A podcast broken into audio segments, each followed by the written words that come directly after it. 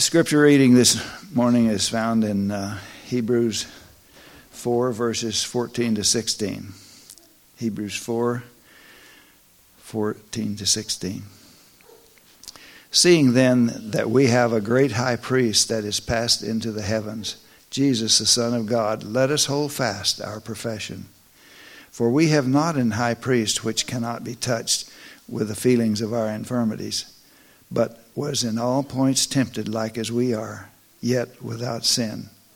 Let us therefore come boldly into the throne of grace, that we may obtain mercy and find grace to help in time of need.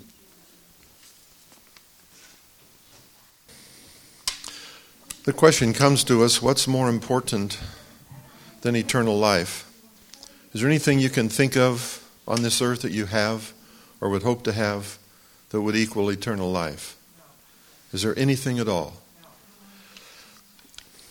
Just bow your heads with me before we begin this morning. Eternal God, I ask you this morning to push the speaker aside and let the words of Holy Scripture come bounding forth from the book, the great book, the Bible, into the hearts and minds of those that are here. And I ask this in Jesus' name, amen. Came across these words some time ago. It's hard to erase them from the mind. God will ask you just one thing in the judgment, and that is, what have you done about my son? What have you done about my son?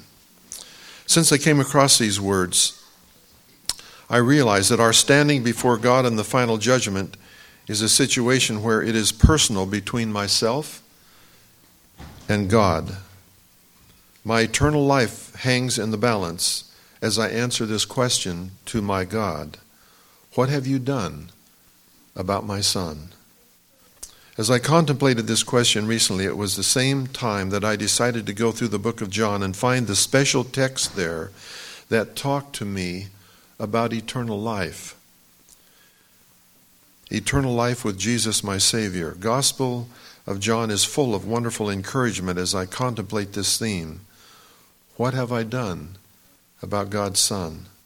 This morning I would purpose to dis- discuss this in a way of increasing our faith that will lead us to eternal life. I invite you this morning then to go with me on a journey in the book of John and find the pinnacles of Scripture that tell us about eternal life. Some of these stories you've read and heard many, many times, but let's look at it with a different perspective this morning, focusing on what Jesus said about eternal life. We do not have to read very far to come across the first of this wonderful, inspiring words. We come on our journey through John to chapter three, and we pause there for a moment or two. One of the greatest chapters in the Bible about salvation. The scripture narrative tells us about the theologian, a mighty teacher and theologian of that day, coming secretly by night because he was afraid to come in the daytime to meet with this teacher of Galilee. The theologian started the conversation with words like these, "Jesus, we know you are a teacher sent from God. We know that." But Jesus did not let him get very far with that line of thinking. He tells him immediately, "To see the kingdom of God, Mister Theologian, you must be born again. It is like the breeze and the wind. You don't know where it comes from, and you don't know where it goes. That is like the Spirit of God, Mister Theologian." He told him that the Son of Man came down from heaven to this planet. He told him the Son of Man would be lifted up on Calvary. And then he pointed to the Old Testament, just as Moses lifted up the serpent in the wilderness. Then Jesus started talking about eternal life with these words. Whosoever believeth on Jesus would not perish, but he would have eternal life. For you see, Mister Theologian, God loved you so much and this whole world that he gave his Son, that whoever would believe would not perish at the end of life, but would have the everlasting life. For God sent not his Son into the world to condemn the world, that but that the world through him might be saved. He that believeth on him is not condemned, but he that believeth not is condemned already. So there's the focal point, because he hath not believed in the name of the only begotten Son of God, John three fifteen through eighteen. Then Jesus finishes the chapter with these amazing words: he that believeth on the Son hath everlasting life, and he that believeth not on the Son shall not see life, but the wrath of God abideth on him. John three thirty-six. In these verses, if these verses were all the Bible that we had, it would be enough. To believe is more than just an intellectual agreement that Jesus is God. It means we must put our trust and confidence in him alone who can save us. It means to put Christ in charge of our present and future destiny, even in the tough times of this life.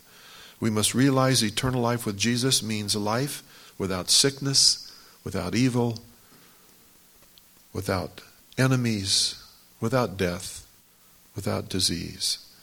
And in these verses we have a guarantee, a guarantee of eternal life with our Savior.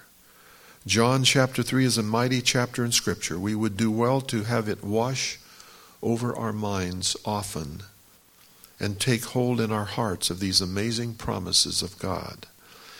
So we are reminded that the question that we started with, God asks us only one question in the judgment: what have you done about my Son? Secondly, now we come to John four to find glimpses of eternal life from Jesus' own lips.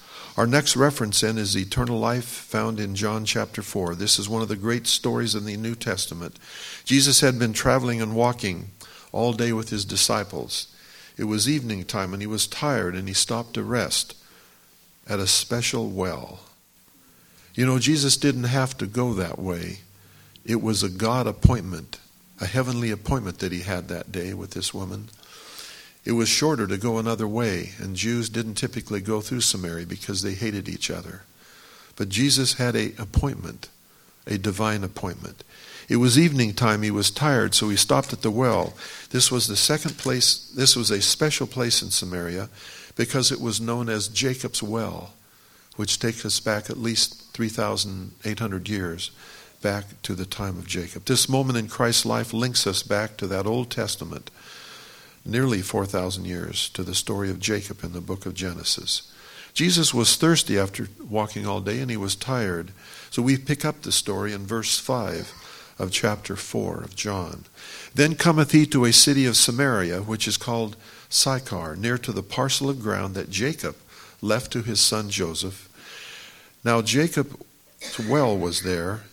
Jesus, therefore, being wearied with his journey, sat thus on the well, and it was about the sixth hour. Then cometh a woman of Samaria to draw water. Jesus said unto her, Give me to drink. Then said of the woman of Samaria to him, How is it that you, being a Jew, asks me of a drink? I am a woman of Samaria. For the Jews have no dealing with the Samaritans, just as though Jesus didn't know that already. Jesus answered and said unto her, If you knew the gift of God, and who it was that was talking to you, give me a drink, then you would have asked me, and I would have given you living water. Jesus answered and said unto her, Whosoever drinketh of this water shall thirst again, and whosoever drinketh of the water that I shall give him or her shall never thirst, never thirst again. But the water that I shall give you shall be in you a well of water springing up into, guess what? Everlasting life. The woman saith unto him, Sir, give me of this water that I thirst not. So Jesus had only known this woman a few moments, and he offered her, he offered her eternal life. Amen. Jesus spoke of living water and links it to eternal life. Jesus seeks to change us on the inside, where our deepest motives are, where our mind and deepest thoughts are. I believe this is a reference that has something to do with the same water as spoken of in Revelation twenty-two one. And he showed me a pure river of water of life. Can you see it now? Clear as crystal, proceeding out of the throne of God and of the Lamb. This is a word picture for us of the mighty, all-powerful God, and from his throne flows eternal water that Jesus linked to eternal life, right here with this woman. The woman at the well answered the question, "Very well, what have you done about my son?" For she fled from the scene into the city, told everybody that would listen, and the whole city came out to hear this man that had living water. One of the greatest evangelists, not only in the Bible, but of all time. What evangelist can you think of that invited the whole city, the whole city to come and hear the gospel? We next go to John five and six. This is the third example now of eternal life. We do not have to go far in the search for another reference to eternal life. We find it in chapter five. The scripture tells us Jesus went up to Jerusalem, and while there he went to the pool of Bethesda. This was a pool that drew, according to verse three, a great multitude of impotent folk, blind, halt, withered, waiting, oh, waiting to be healed. This story tells us Jesus saw there a certain man who had been ill for thirty-eight years. Jesus simply asked him, "Wilt thou be made whole?" And then he said these amazing words, "Rise up and take thy bed and walk." And immediately the man was made whole and took up his bed and walked. And the same day was the Sabbath. Now the Jews and Pharisees immediately accused Jesus of breaking the Sabbath and were so angry they set about to do what? To kill him because he had healed a man that had been sick for thirty-eight years. According to Scripture, when religion goes wrong, it is the worst possible hatred known to mankind, and we see that demonstrated right here. So Jesus preached then a sermon that made them even more angry. During this sermon, he said these words in John five, "Verily, verily, I say unto you, he that heareth my word and believeth on him that sent me hath," present tense right now, "hath everlasting life and shall not come into condemnation, but is passed from death unto life." What a guarantee of eternal life. Don't you love it? Will you ever forget John five twenty-four from henceforth? What a promise. We have gone from death to life. We have everlasting everlasting life now, no matter what brings uh, comes upon us on this earth. We have everlasting life. It is not only a promise in the future, we have it now. This is like this is not like holding sand or water in your hand and watching it slip through your fingers. Eternal life that Jesus offers, if we do not accept it, we simply do not have it.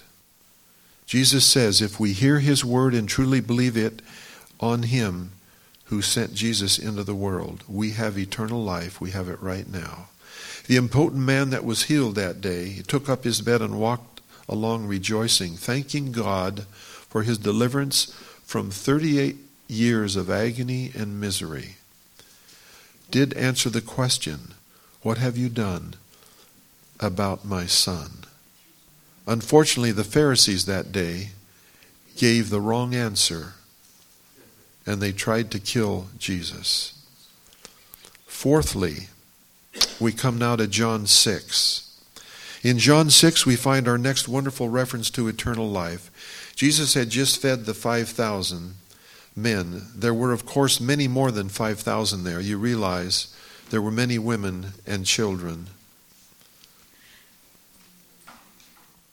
This was an amazing miracle that day, feeding this vast throng of people, recorded in John's Gospel, Gospel chapter six.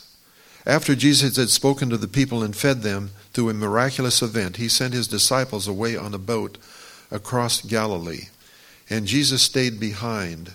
The disciples went out on the lake they had been on so many times as fishermen. And they were caught up in a major storm, and they feared for their very lives.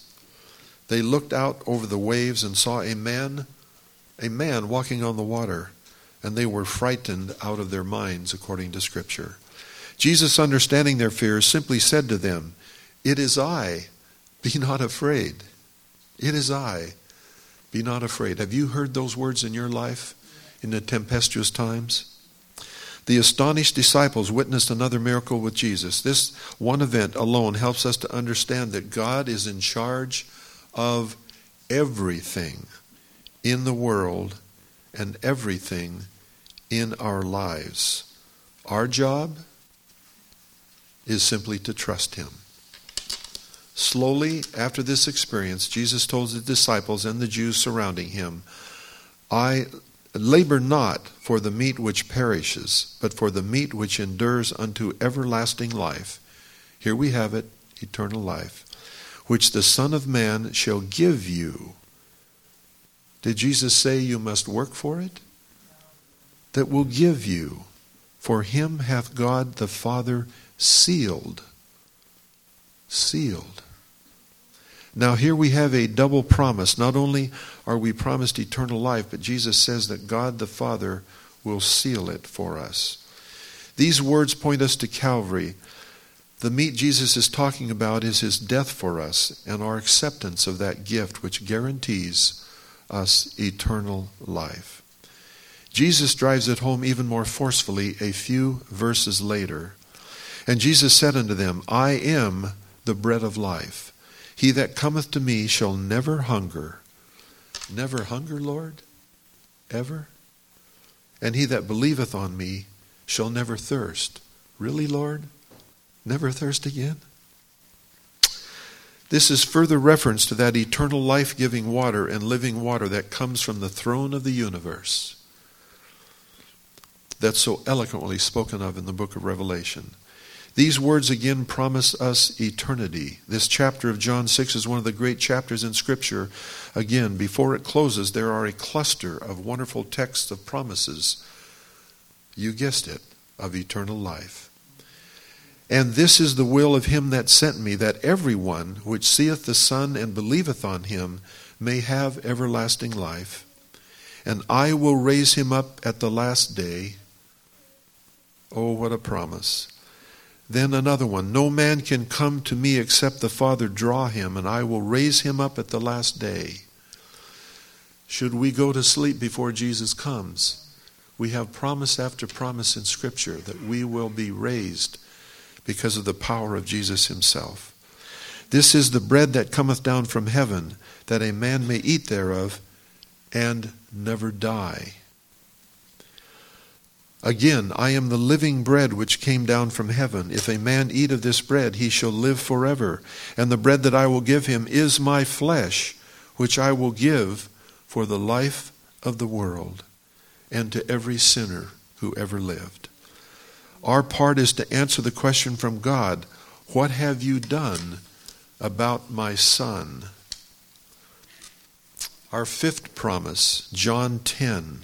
In chapter ten, it tells of Jesus walking into the temple and out on Solomon's porch. Then came the Jews around about Him and said unto Him, How long do you make us doubt?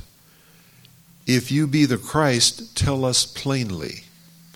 Jesus answered, My sheep hear my voice, and I know them, and they follow me, and I give unto them eternal life. Would you believe it? Here are those words again. And I give them eternal life, and they shall never perish, neither shall any man pluck them out of my hand. Do you feel? Do you fear the power of Satan? Sometimes we do. Jesus says right here, no one will ever pluck you out of my hand if you're trusting in me. Oh, what a promise that is. If you had one verse out of this Bible and nothing else. This reminds me of the story of the prisoners in the Vietnam War who were there, sometimes known as a Bangkok Hilton, only it was the opposite end of a Hilton. Hot, humid, terrible weather, rice that was full of bugs, just a situation that was absolute deplorable. Some of them wounded, no medical care. They started thinking of they started thinking of hymns from their childhood. Some of these men hadn't sang a hymn since they were five years old. Something in their minds reminded them of some of those words, like Amazing Grace from John Newton. What a friend we have. And some of the other songs from their childhood. They started writing little sentences on pieces of paper, putting it through the cracks to the next prisoner in the wall. Finally, after years of this absolute torture, they all knew they were going to die with the treatment they were getting. And finally, the Red Cross, I believe it was, got a Bible into the camp for them. What would the guard do? They had it like two hours that they could have a Bible. And the guard would come and put his elbow down on most of the Bible and be be there the whole time with it. They, they could hardly read. But what they read encouraged them. They started having little church services. And finally, those prisoners were released. And what a story it is. If the only thing they had was the verse we just read, then that's enough for salvation, is it not? Chapter eleven is another one on eternal life. The story of Lazarus, you've read it so many times and heard sermons on it so many times. Let's look at it from a different prism this morning, a different perspective. The Bible suggests that Jesus had a special relationship with Lazarus and his sisters, Mary and Martha. Jesus was traveling on foot and received a message that Lazarus' sisters, that Lazarus was very sick. Amazingly, Jesus answered them back and said, "This sickness, can you believe this, is not unto death, but for the glory of God this has happened, and the Son of God might be glorified thereby." So you're deathly ill, and Jesus simply says, well, don't worry, this is for the glory of God. Oh. The scriptures tell us that Jesus purposely waited a number of days after this message he had sent back to respond in person. During that time, Lazarus died. The disciples were concerned, and Jesus then told them plainly Lazarus was dead. But then he said some startling words.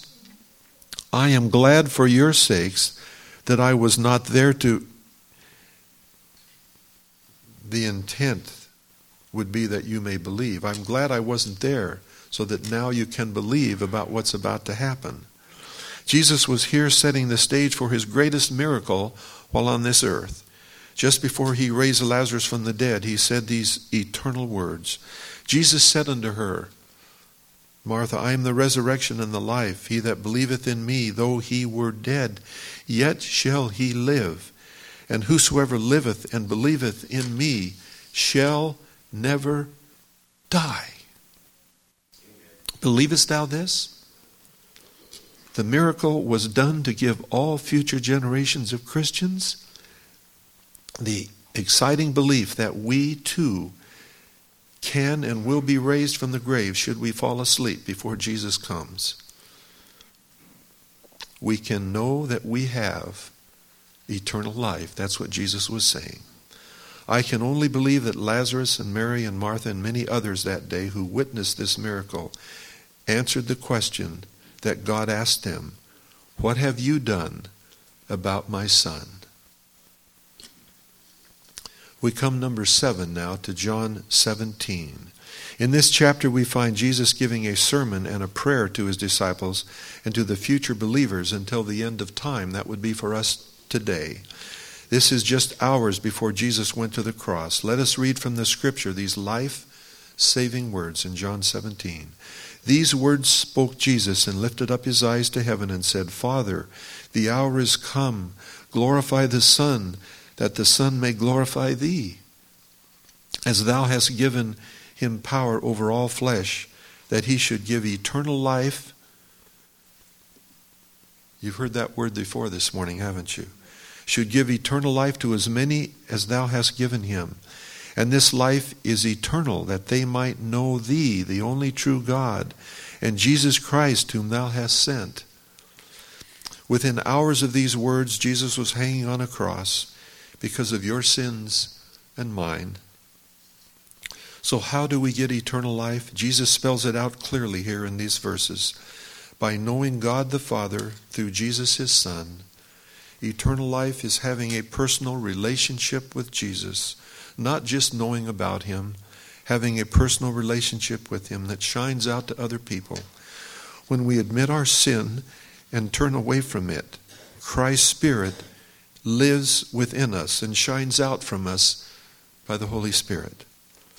And so in our journey this morning through the book of John, we have reviewed scripture that tells us Jesus wants to give us eternal life. It is my belief that we do not think of eternity and heaven often enough as we face our tribulations and our trials and the things that come to us that seem impossible to solve. We are so bogged down with our problems and trials and tribulations on earth here that we often fail to stop and realize that we have, as spoken from the lips of Jesus, a promise of eternal life. We will be in heaven soon. We will live with the Christians of all the ages of time. The blessed hope will come alive one day when the trumpet sounds and we will look up and welcome our Lord and forevermore leave this world behind. I shall pass through this world but once. Any good, therefore, that I can do, or any kindness that I can show to any human being, let me do it now. Let me not defer or neglect it, for I may not pass this way again. You know, many of us have heard thousands upon thousands of sermons. Some of them we seem to forget with our finite human minds that we have.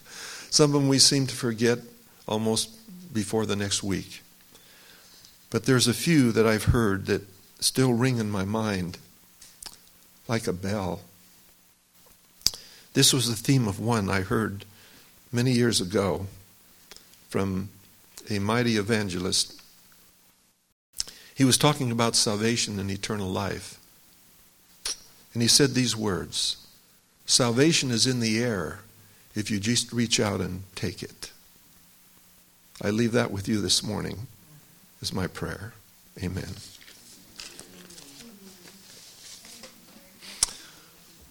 Thank you. Our closing song is five seventeen.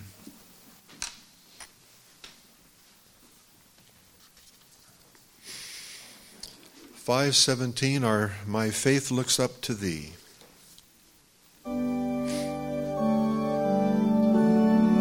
Can we all stand?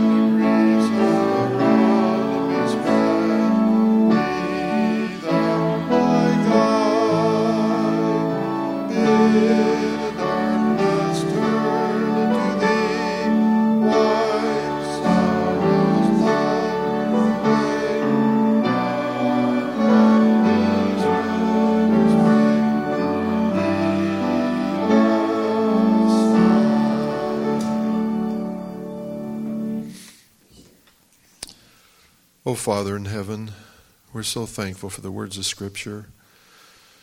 In our days of agony, sometimes in our days of fear, you have said so many times to people in the New Testament, "Fear not, be not afraid, for I am with you."